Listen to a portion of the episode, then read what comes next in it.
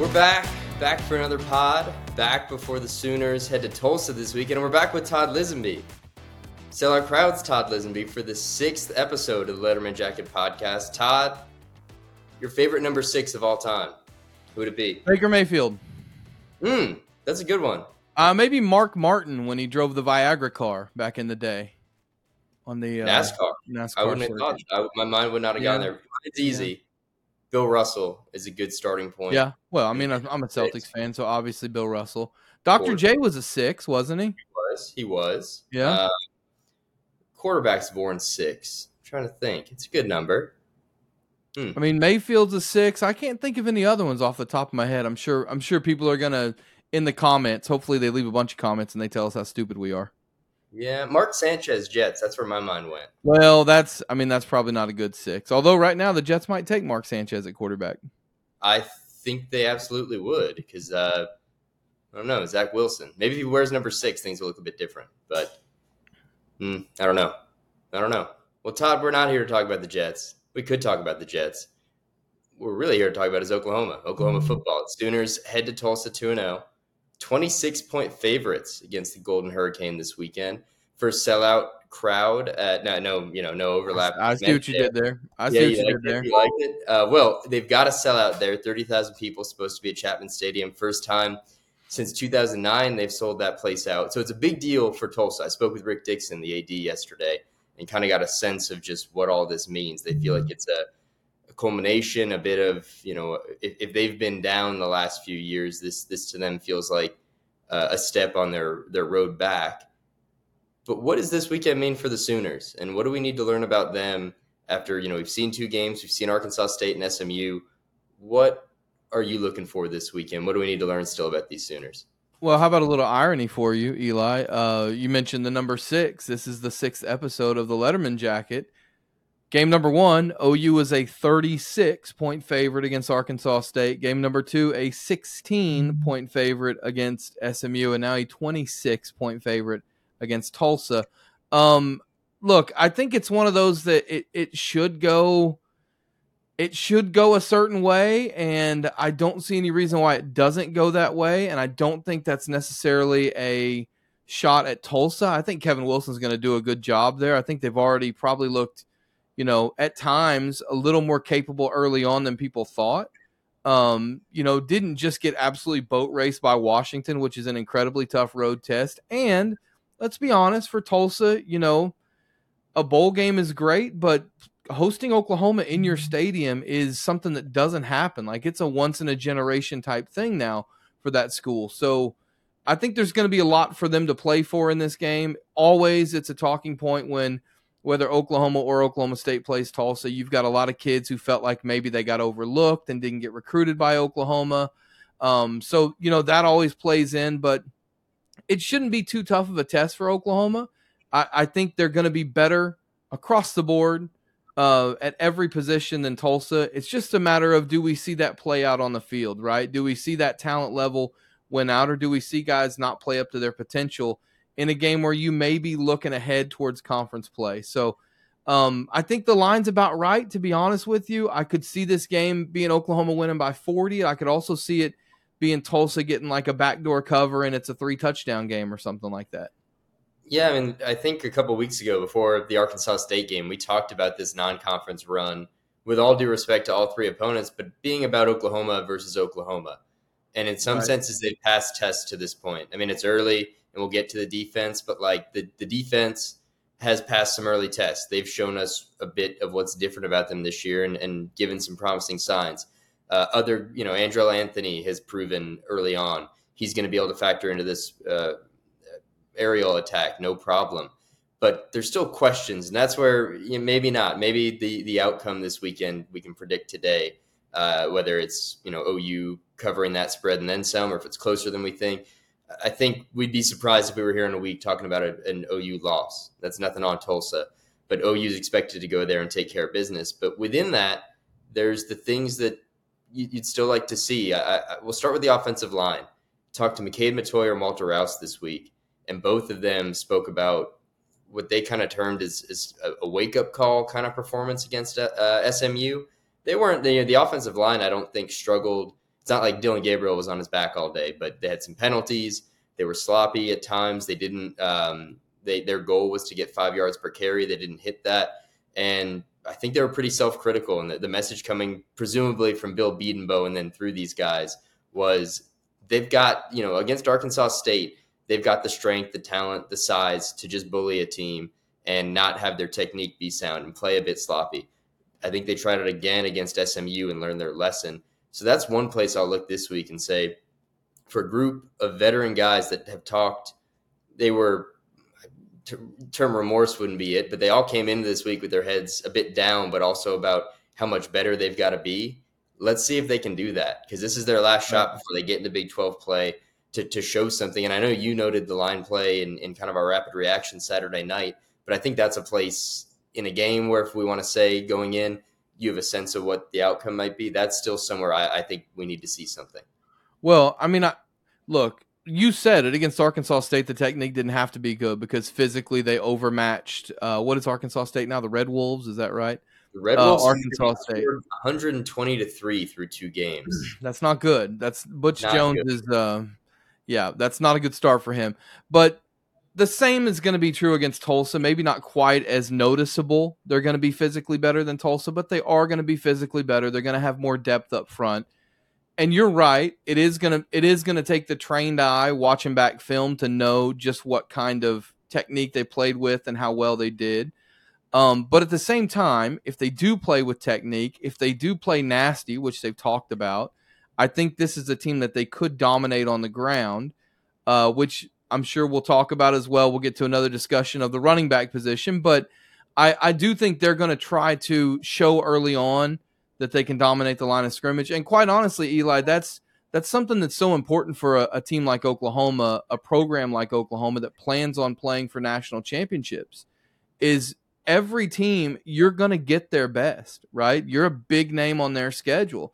And if you're going to get their best, it's very important that early on in the game you come out and physically show them that their best is not going to be good enough, right? And we'll see if Oklahoma does that on Saturday. If they do, it should be a pretty straightforward win.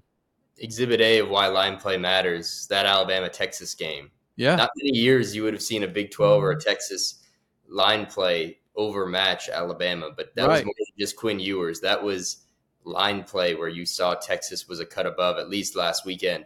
Alabama and, and for Oklahoma, you look at the line last weekend. Savion Byrd gave up the lone sack and and he came right out. And Troy Everett, the App State transfer, came in.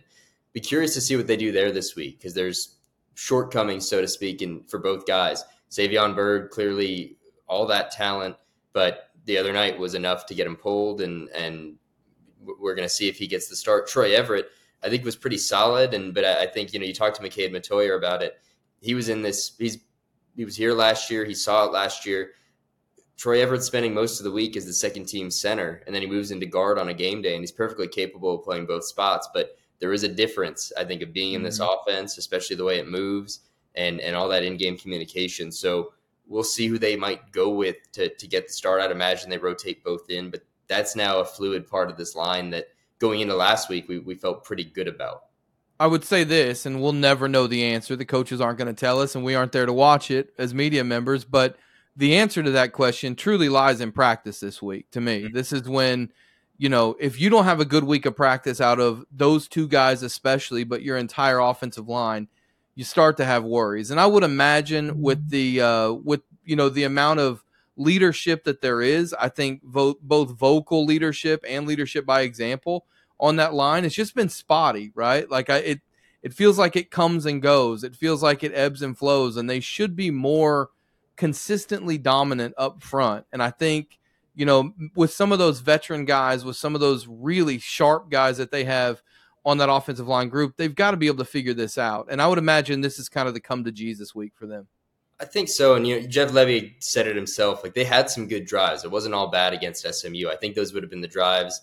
I think to that one where where Tawee Walker came in. I think he had 59 yards on that drive. Yeah, something like that, that. that scoring drive when they got their second score.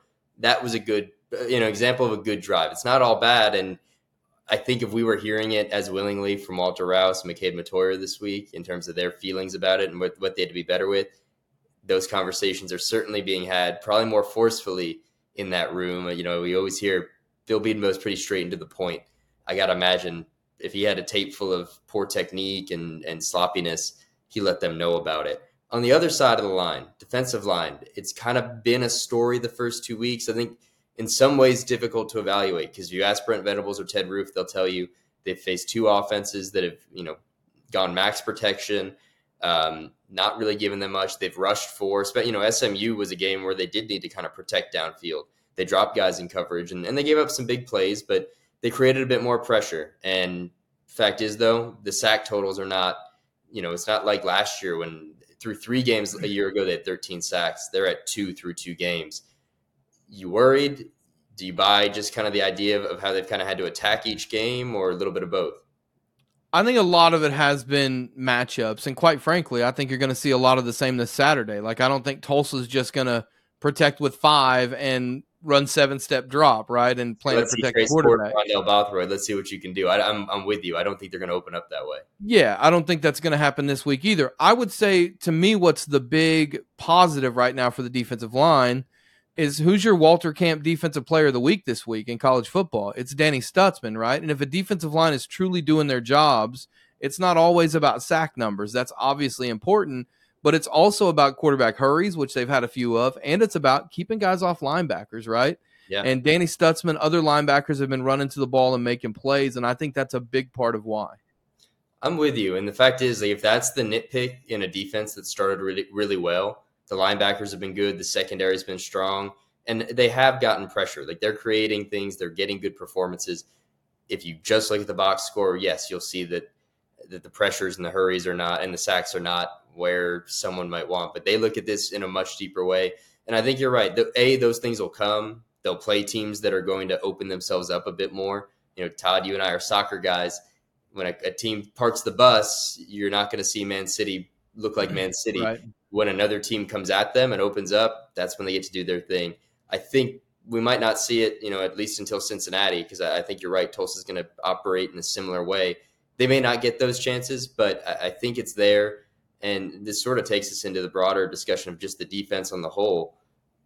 They have shown improvement, and they there are signs that this is bigger than what it was a year ago, which was a, a complete you know red herring. Those first three weeks, they looked great on defense. They went to Lincoln and throttled Nebraska. So you want to be careful about getting ahead of it. Even uh, interestingly, a guy who wasn't on the team last year, Peyton Bowen, made that point after SMU. You know, we were three and zero oh a year ago. We know how quickly this can slip, but the defense looks better and and that's come in part with this defensive line playing. I think in, in ways that Brent Venables and Ted Roof are happy, but that a lot of folks in the in the stands at Owen Field have been frustrated by. Well, and I don't think it's any coincidence either. You know, aside from the one touchdown drive for SMU, late in the game they played well too, which I think that also shows you the depth that there is at that position this year as opposed to last season it's completely there. And it's, you know, I had this in a story this week at selloutcrowd.com on the defense separating, you know, fact from fiction. What makes this year different than, than last September? One of them's the depth. They played 42 guys on defense yeah. against Arkansas State, and they never, they didn't play more than 32 in a single game last fall. They that literally number, could not have played 42 guys. Like you and I would have had to have gotten out there. I would have liked to have seen that. And the success rate might have only differed so much at, at certain times they dropped that number to 26 against SMU, and so that and that was around their average from a year ago. But it's just the guys they have. I mean, Kip Lewis, right. electric at the end of that game, and that allowed, that was when they he replaced Danny Stutsman at points. Danny Stutsman was having one of the finest games I've seen him play for the Sooners, uh, a tackle shy of a career high, and Kip Lewis was in there late in the game and making plays. They did not have a fourth linebacker a year ago. It was DaShaun White, David Ugwoegbu, and Danny Stutsman, the only three guys on the roster who played over 900 defensive snaps. And it showed. How many times last year do you see them fade late? The fact that they've got that depth there, that they've got someone like Peyton Bowen, who we're going to get to more on in a bit, in that secondary. They have guys who not only are capable of playing this defense, but within that depth, they can spell other guys and keep this defense fresh. And we saw it in that fourth quarter. I think when Brent Venable says, I don't know if we would have won that game a year ago, that's a big part of it because the defense that that held up while the offense did its job in the fourth quarter, that was huge. And a year ago, they just would not have been that stout late in the game. There's no way. Well, I mean, they would have lost it because it would have been a close game, and they lost every close game a year ago. So I think that question kind of answers itself, right? You're exactly right. You hit on the running backs before. Would you expect it two weeks in? I guess maybe when we were sitting here talking about Tawee Walker, the starter, week one, you could have. But the fact is, through two games, statistically, there's no question about who the best running back has been at OU and it kind of presents some interesting questions. I think they're planning to get everyone more involved this week. Sounds like Jovantae Barnes and Gavin Sawchuk, if there have been injury concerns, are in better shape. But Tawee Walker right now is the standard bearer. Can that continue?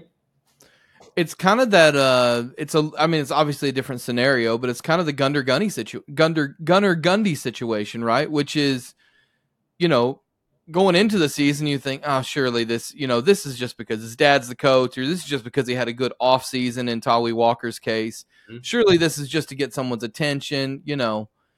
Gunner Gunner Gundy's just playing to make it look like it's a three quarterback race, and then he comes out and does well, and you're like, well, you can't take playing time away from him now. And two games in, when it's that obvious, not only can you not take time away from him at this point, I think you've got to start deciding: is this your number one guy? Right? Is this your go-to back when you need to score a touchdown late in the ball game that you're going to have out there handing the ball to? So I I think this is kind of, you know, where the rubber meets the road and Oklahoma's got to make some decisions on where those carries are going to go because after this week, I don't see games where there not a lot of games on the schedule where they're going to be able to play four guys and give them equal number carries. It's always good to have depth because inevitably a running back's going to get hurt, right? whether it's for a quarter or for two or three weeks. That's going to happen. But you've got to decide who your bell cow is. And right now, there's no reason to think it shouldn't be Tawee Walker. Which is pretty hard to believe. I, if, if we'd had this conversation last month, I would have called you crazy.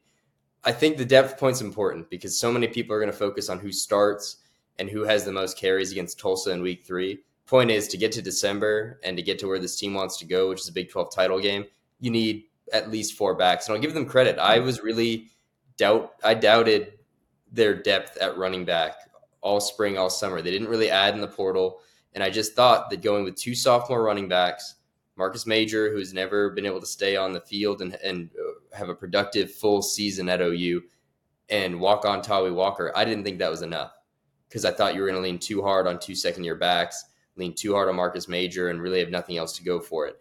Right now, the depth is there because Tawee Walker has shown up, because Marcus Major was making plays in the passing game last week. And uh, I think every OU fan, some more than others, you know, some really feel like they need to be out there starting, but the Gavin Sawchuk and Jovantae Barnes will come good. So that's, I think, the good news if you're an OU fan, no matter what. If, if you're worried about who's starting the game, that's a separate issue. They seem to have four running backs they like, and that's that is what will get them or will help get them where they want to go at the end of the season. But right now, until Marcus Major is more productive out of the backfield. And same for, for the two second year running backs who combined for three carries last week. We can talk we, we can talk about where they'll be in November. Right now, Tawee Walker's the guy. I mean, here's the stats from the other night. 21 carries for 117 yards for Tawee Walker. The rest of the OU running backs, 15 for 56. There's just no the, the running game was was stuck in the mud until Tawee took over. Right. And so I'll be curious to see what they do this week. I think it's going to be a, a good chance even if it's not indicative of what they'll do against Cincinnati, to get Jovantae Barnes and Gavin Sawchuk kind of up to game speed because they haven't really featured all that much. I mean, Barnes led led them in carries in week one, hardly ran last week, and Sawchuk we've we've seen very little of. They do need to get going and get those guys going. So I think we'll see that, and you could you glean that from what Jeff Lebby had to say this week. But right now, I think it's Tawee's backfield, which uh, is hard to believe. Would have been hard. Barry Trammell yesterday. Uh, asked Brent Venables, is it possible that your best running back is walk on Tawee Walker? And there was no objection. So uh, we're going to find out. Well, and I would just say with Tawee Walker, like this is an interesting case study on what you are as a fan or what you are as just an observer, because I think there are two ways to look at it. And one is there's going to be a fan out there that's going to say, oh, God, if Tawee Walker, the walk on, is our running back, then obviously the running back room's got issues. And then there's going to be a fan that goes, good for Tawee Walker. Maybe Oklahoma found a diamond in the rough, right? And it only makes the running back room better. So I think it's just kind of a case by case basis on how people feel about it. But from my perspective, we said this before the season started. He's got the opportunity, make the best out of it, and he's done that and some. Well, you're right. There are folks who will say, why are our two four star sophomores who were really promising a year ago not playing? Surely there's a reason. Surely they're not mm-hmm. wanting to keep a, a, lid on those guys if, if they've got, you know, if either one of them was going to be a 100 yard rusher the last two weeks, they would have been playing. Fact is, they weren't. And, and, you know, Tawee Walker's bringing something they don't have. He's hard to take down. He's like a little bowling ball, and they mm-hmm. need that. And again, ideally, they'll have that, and they'll have Jovantae Barnes doing what he does well, and Gavin Sawchuk doing what he does well, and same for Marcus Major. But right now, and it, it's just been two games, and it's almost you look at the numbers from the Arkansas State game, especially with the run game, and you don't even really want to make any judgments off of it. But if that's the case, then you look at SMU, and and far and away, there's one guy who was productive out of the backfield, uh, and it wasn't either of the four star sophomores, and it wasn't Marcus Major. I will just say real quickly, it will be interesting because I think Tawee, the way he runs, makes up for some of the offensive line deficiencies. And I think if the offensive line blocks up the run game better, Barnes and Sawchuk are going to give you more explosiveness. So, you know, if I think maybe as the offensive line plays better, it will unlock some of those guys as well. And maybe Tawee will fall into a role of being a guy that you can bring in, always rely on, but also some short yardage roles as well.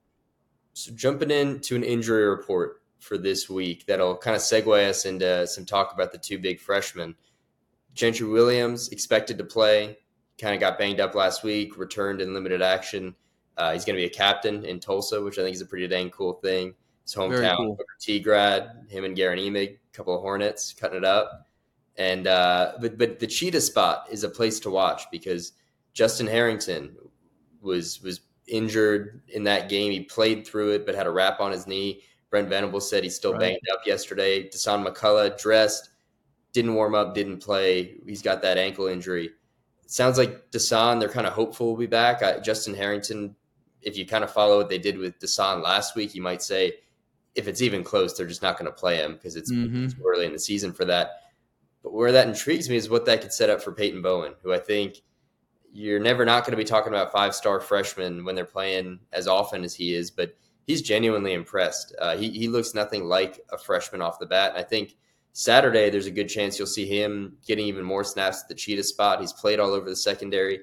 He's made plays everywhere, special teams, at the block punt last week, a pass breakup. He did have that pass interference in the red zone, but he, he more than made up for it in his performance. Well, that's just because the Big 12 hates OU. Well, right. That's what I got texted to me by several friends uh, Saturday night, uh, who I then told I'd actually seen Brett Yormark exchanging cash uh, straight up at the refs pregame. It's unbelievable Love how big it is, right? Love the that. The Big 12 refs have for OU football. Goodness. I can't stand referee talk. Can't stand it. But No, me neither. But to, to, your Peyton Bowen point, though, he's been amazing. Like I love what Ted Roof said about him, which is He's just a, and I, I'm paraphrasing. I don't know that I have the exact quote in front of me. He's just a guy that gets football. Like it just comes easy to him. You just put him out there, and he likes making plays, and he knows how to do it right. And the those type of guys that you just can't coach are so important. If they're going to come in and play immediately in a Brent Venable system, it's tough enough to play a position. We're talking about a guy who's been all around the secondary now, who I think we'll probably see on Saturday, just kind of from talking to people, and you would know better than I.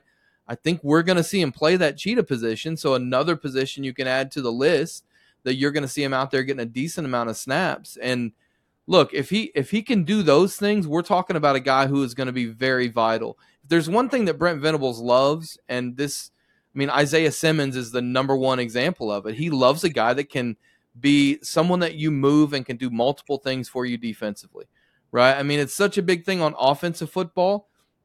If you've got players out there and you don't have to sub and you can run three receivers and two backs or empty backfield with those same players, that's hard to scheme up defensively. It's the same defensively. If you can have a guy out there that you can move in and help you in run protection, but you can also trust that he can one on one defend somebody in the secondary, I mean, that's priceless. So I think Peyton Bowen is the exact prototype of the type of player that Brent Venables wants in that secondary, and that's that's why you know going back to when he flipped and decided he was going to come to Oklahoma. That's why that was such a big deal, and I think that was a big deal within that staff because they kind of knew that he might be that guy. I didn't expect to see it this early. I'll I'll say that right from the jump.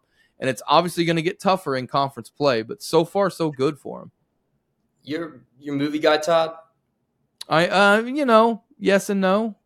Everything everywhere, everything everywhere, all at once. Haven't seen that one yet. Well, but that is that is his experience at OU so far, isn't it? Well, that's what I think. That's what Isaiah Simmons was. That's what the ideal cheetah yeah. does for, in this defense, and whether it'll be Peyton Bowen this weekend or this season or long term at cheetah or any of the other safety spots, he can be that guy. He can be everything everywhere all at once for this defense, and that's why He's already been important. That's why he'll be certainly important if you want to project down the next few years. But that Ted Roof quote, I do have the exact quote in front of me.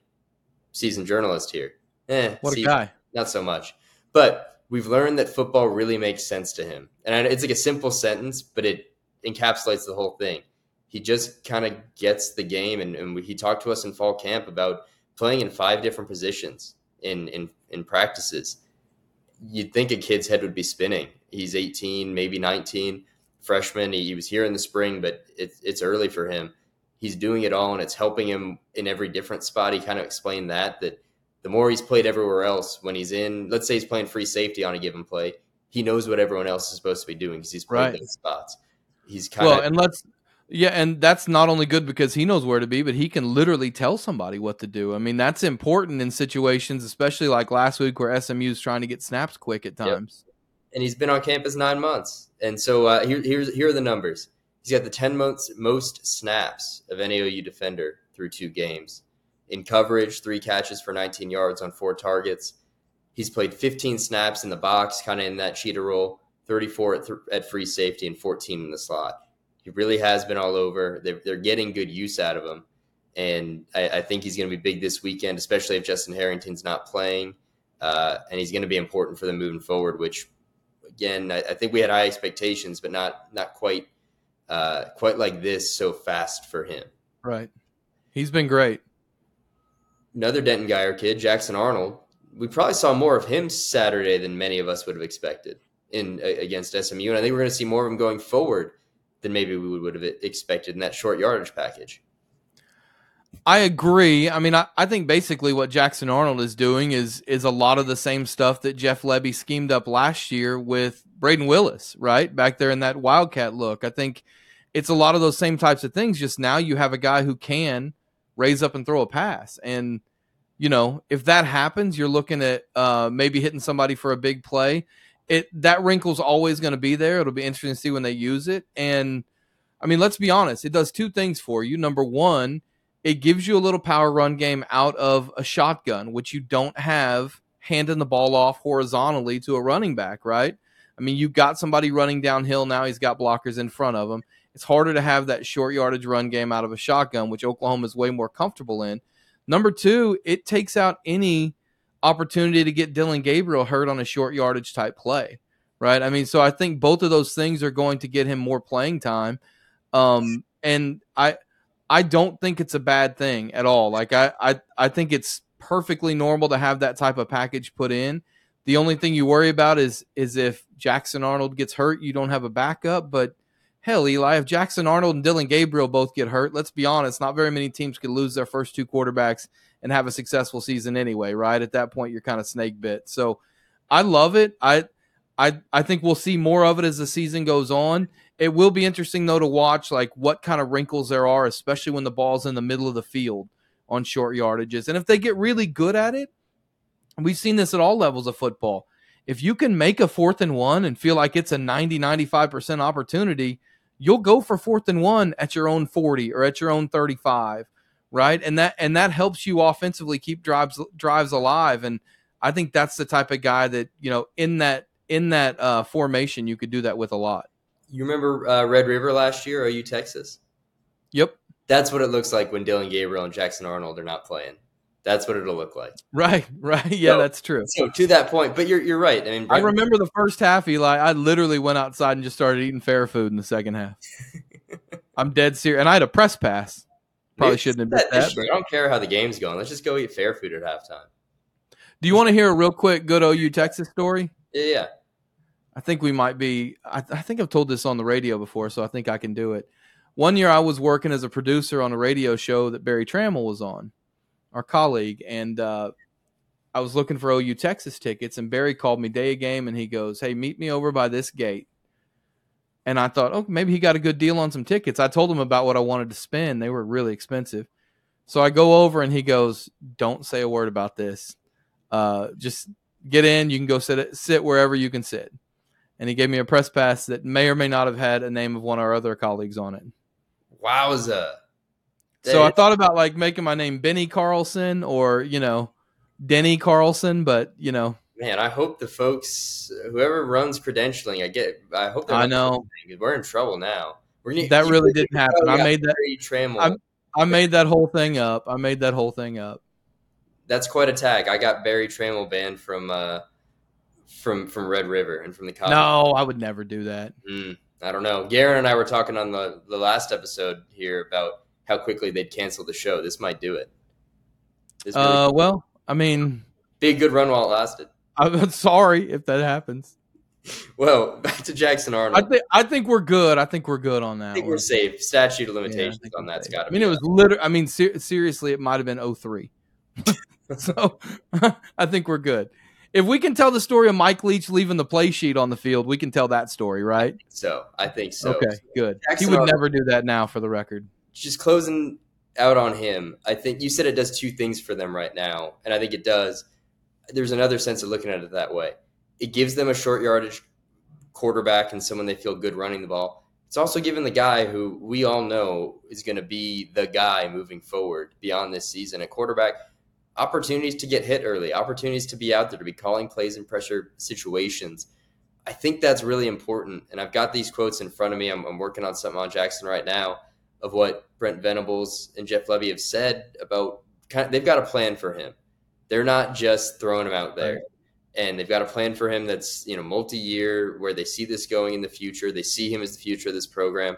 And this is part of step one. And and I think that it can't be understated if he's going to be running these plays in Big 12 games and big environments, big situations, what what that will do for him in moving him along by the time he is the starting quarterback. I will say they had they they hit pretty well on on the success rate with these short yardage situations. That fourth and one yep. in the red zone. You said before maybe they don't maybe the reality is they don't have someone they feel good about like a year ago to hand it off to Eric Gray. Or, or Brayden Willis would have been great in one of those moments. I do wonder, did they get too cute? Surely they've mm-hmm. got other plays with Dillon Gabriel under center to, to run a misdirection, you know, get a guy open or, or hand the ball off. Uh, that that raised my eyebrows, and that was a big moment. If they could have scored there, yep. that game turns earlier than it did. But on the whole, I, I, think it gives OU a new dimension in the run game on short yardage, and it gives them a chance. If Dillon Gabriel is going to be the starting quarterback, but to get Jackson Arnold out there, I think that's huge. You guys have talked to Jackson Arnold, haven't you? Yeah, we have. Okay, and and Not I would imagine that I would began. We have.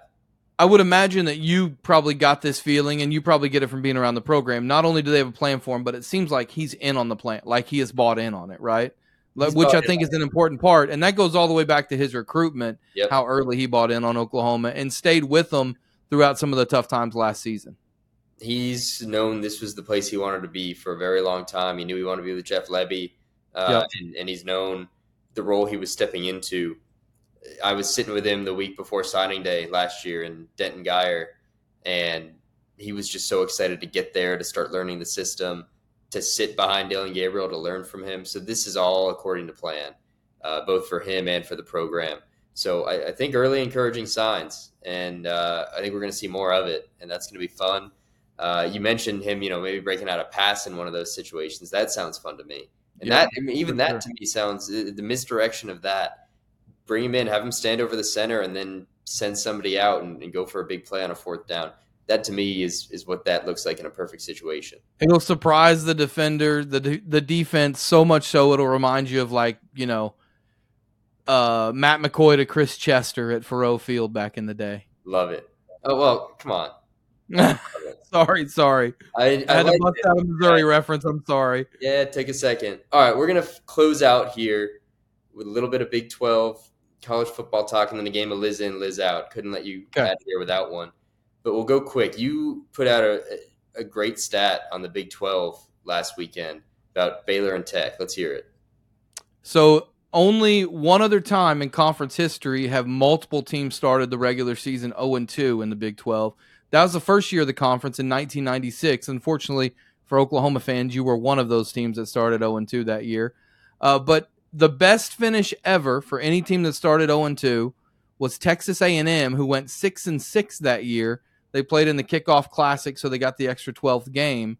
But no team has ever made a bowl game out of the Big 12 after starting 0 2 in the regular season. Now, in fairness to Texas Tech, no team's gone to Wyoming and then played a top 15 team at home in the next game either. So it's a little bit of a skewed stat, but still, I think there is worry for the Red Raiders. I, I think I'm a little, I came out of that game a little bit more impressed with Oregon than I did upset with Texas Tech. Um, I think it's a little bit opposite with Utah, right? I was more unimpressed by Utah and I guess more, you know, kind of on the same spot, I think, with Baylor. Um, I still think Texas Tech's going to get to a bowl game, but it's an interesting spot they find themselves in right now. I think if you had, if I had to pick one of those teams, I would lean Tech. I mean, they've played two tough games. They played Oregon pretty well on the whole. I, I didn't get yep. to see all that game, but they hung with them. So if I had to pick one of those teams to get to six wins, it would be Tech. Baylor just has the feel of a season that could could go pretty fast here. Um, they, it's not like they, you know, Texas State was one thing, but Utah coming to, to Waco, it's not an easy game. Both of them mm-hmm. scheduled difficult Pac-12 opponents, and I think the Pac-12 might be as good a conference as any right now. I mean, eight teams ranked in the top 25 this week. But I, I, I would back Tech to maybe make some progress there. Baylor, I don't know the quarterback situation. I, I don't know that the recruiting has really followed that Big 12 title a couple years ago. So I've, got my questions there. Is Texas back, Todd? I mean, I I'd have to say yes, right? I mean, I'm, I doesn't get much more back than winning at Alabama. Doesn't. Um, they now in true Texas form, I could totally see them losing a home game to Baylor or something. I don't even know if Baylor's on their schedule, but later in the year, I could see that happening, or them going down to Houston and losing, right? Like I could see one of those random things happening for them, but I mean, the Longhorns deserve a ton of credit for what they did at Bryant Denny Stadium. It wasn't even as close as what the final score said. They completely physically dominated that game, which hand up, I was wrong on that one. I my prediction for the game was that physically Texas couldn't hang, and they not only hung with Bama, they dominated the Tide. They sucked the life out of that game, and they had the football for what the last seven something, and they just ran yep. it out. And that's where that shows up. That wasn't about the play calling or the run game necessarily. That was about at the line of scrimmage who was winning. And Texas, on a night, it was very different from a lot of nights under Nick Saban and Tuscaloosa, just got manhandled. I'll say this: yep. that can't be the highlight, the high of Texas Texas's season. That's where when we talk about is Texas back, we've seen them have big wins before. Maybe not none bigger than this. I'm not diminishing that, but they've now got to go do it the rest of the way. Because if this is if the, the if the culture changes, you win the games that you're supposed to win, and that's what Texas hasn't done over the last you know decade and a half. I've said it. I'll say it. I guess until he gets to ten wins, no Sark-led team has uh, with, with him at the helm has gotten to not beyond nine wins before. We'll see if they can do it. Todd, we're gonna finish with Lis in or Lis out. I do have a question though. I heard you've got some variation of this game that you've stripped for your own podcast. That's what I've been told. I have. I, I have. I heard you got some game that, that's strikingly similar to uh, to Lis in or Lis out. The only game I have is uh, oh yeah, I did ask John Ham the other day if he was ham in or ham out. Uh, but I did give you credit for coming up with the idea. And really, I think the game that people loved more with John Ham and I was named that random '90s NBA guy. Love that Koncak. John Koncak, where an SMU Mustang legend. Go hear about John Koncak in the year 2023? Uh, well, that's easy. You go to the Todd Pod on YouTube. You subscribe. You like. You. I think the kids say smash the like button. You do all those things. Wow. Well, you're off the hook. You can take Lis in, Lis out. I don't know. I'll take it. Uh, not yet, at least, copyrighted and mired in intellectual property stuff. Rapid fire. Let's go. Let's do it. Let's do it. Sooners by 26 at Tulsa. You Lis in or Lis out? Can they can they beat that spread? I'm gonna say Lis out only because I'm playing the numbers. OU's covered the first two games. I'm gonna guess this is the one game they don't cover, but I still think they win very easily. Jackson Arnold over five carries against Tulsa. I'm going to say Lis in because I think he gets into the game in the second half and they feature him in the run game when he's out there as the full time quarterback, uh, replacing Dillon Gabriel. I'm with you there. Broad strokes, this Sooners defense, is it real? Lis in, Lis out on that. Oh God! I mean, I said Lis in after the Nebraska game last year, and that was like you said earlier, the ultimate red herring. Um, I'm gonna say Lis Lis in. I don't think it's a great defense yet, but I think it's much improved from last year. Um, I think it's going to lead to a better overall record this season, and there's certainly a lot more depth. So if they stay healthy, I'm Lis in on the defense right now. Tawee Walker to lead all OU rushers in week three. Lis in or Lis out? In yards or carries? Yards. Ooh, I'm gonna say Lis out on this one. I think I think with some of the things we're hearing from the offensive line, I think this might be the first game where we see Oklahoma break off a big run or two, and I'm gonna say that the guys breaking off those big runs are either Barnes or Sawchuk. I like it. All right. Hold on, I'm getting caught up here. All right, Jim Harbaugh during Michigan's 35 to 7 win over UNLV. Nice. Solidarity. Free Harbaugh. Very nice. Self imposed ban. Let's wear t shirts for him. Uh, he said he spent that game, he mowed the, uh, that day, mowed the front lawn before the game, went to McDonald's with the kids at halftime, and then mowed the back lawn after the game and called it, called it a productive day. You Lis in or Lis out on, on just that afternoon that, that Jim Harbaugh had? I'm old. That sounds like a great afternoon to me. Um, I'd imagine I'd imagine he has a riding mower, and I would imagine he doesn't have to do the weed eating. He probably hires someone for that. So he just rode around like Forrest Gump for a while, and if you get the right tunes going, then yeah, I'm Lis in on that. I love turning on some old '90s rap and just hanging on the mower for a while. He's probably got a great riding mower. He's probably also got a lot of real estate, I'd imagine, to mow. Yep. But to your point, I wonder who's you know what he's really. He might just be riding around on there because his uh, his cup of milk and the cup holders got grass shavings all in it, and he just drinks it anyway. All right, I asked you about Texas. Lis in or Lis out on them being your Big Twelve champs after two weeks. This is exactly the time to be making bold, sweeping. Oh yeah, after two weeks and zero conference games, I am Lis in on Texas. Of course, I was before the season, so um, you know I didn't think Texas would go to Bama and win, but we talked before the season. I thought they were the team to beat in the Big Twelve, so it's hard to not say that you're Lis in on Texas winning the Big 12 in this moment right now. The week four schedule across the country looks awesome in terms of good matchups. Week three, not a oh. single ranked head to head game. So we're going to go here. Kansas State minus five at Missouri. You Lis in or Lis out on the Wildcats there? Please don't hate me, Eli, but I had uh, John Kurtz, who's a K State grad and has a YouTube channel on, and we were talking about that game. And I said, you know, Bill Snyder used to always schedule all these patsies. They play three easy games in non conference, and I thought K State got away from that. And now here they are playing Southeast Missouri, Troy, and Missouri. I'm Lis in on the Wildcats. I think they're underrated. I think they're going to win by a couple touchdowns this week.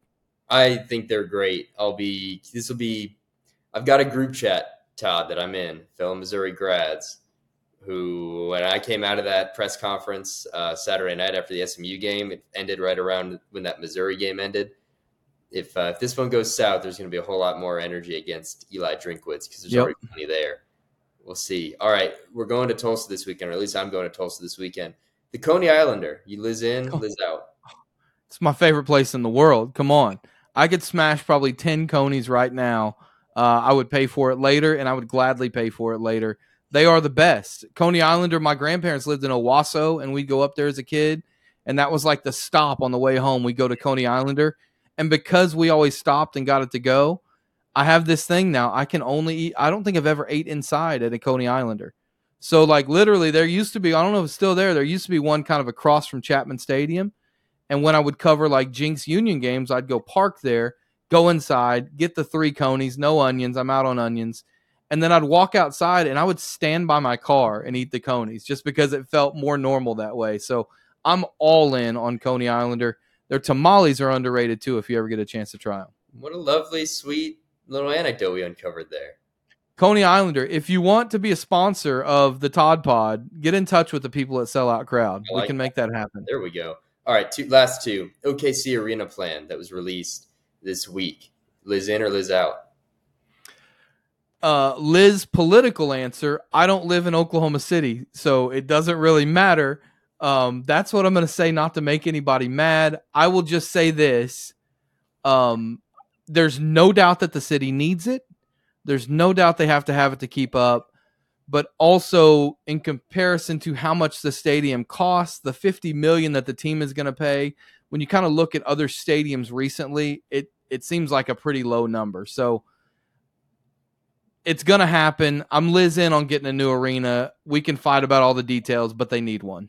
I think two things are true and can be true at the same time. One, pro sports teams and the public subsidies they get to build their arenas, they, they could be throwing in a whole lot more. Two, Oklahoma City cannot afford to lose its NBA team. Yeah. And that's the ultimate outcome here. And as you said, the details there, we can haggle over those until this thing's built. But as long as the Thunder are here, I think it's all worthwhile.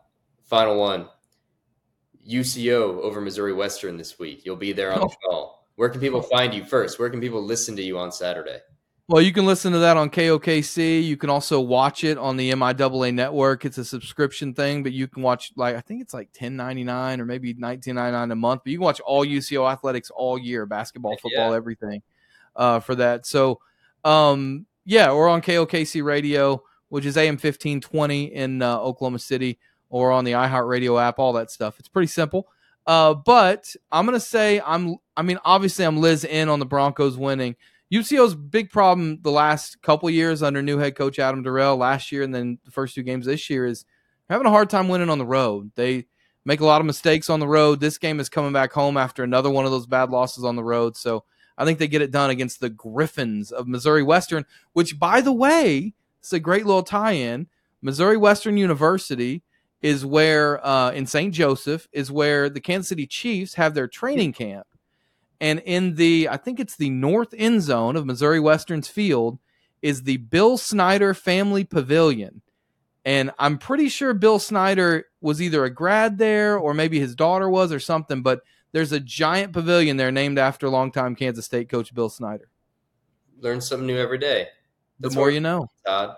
Well, and you'll be back, I hope. Let's hope. I'll bring you back. You'll come back. If Barry Tramel doesn't kill me first. Hey, I I don't know. You you divulged something there that I, I would not have admitted readily myself. But that is going to do it on the sixth episode Letterman Jacket Pod. You can find us as always YouTube, Spotify, Apple, Google, wherever you get your podcasts. Todd will be back. Sooners will do their thing this weekend, and you'll be able to have all of our coverage at selloutcrowd.com. And uh, we'll be back with more episodes next week.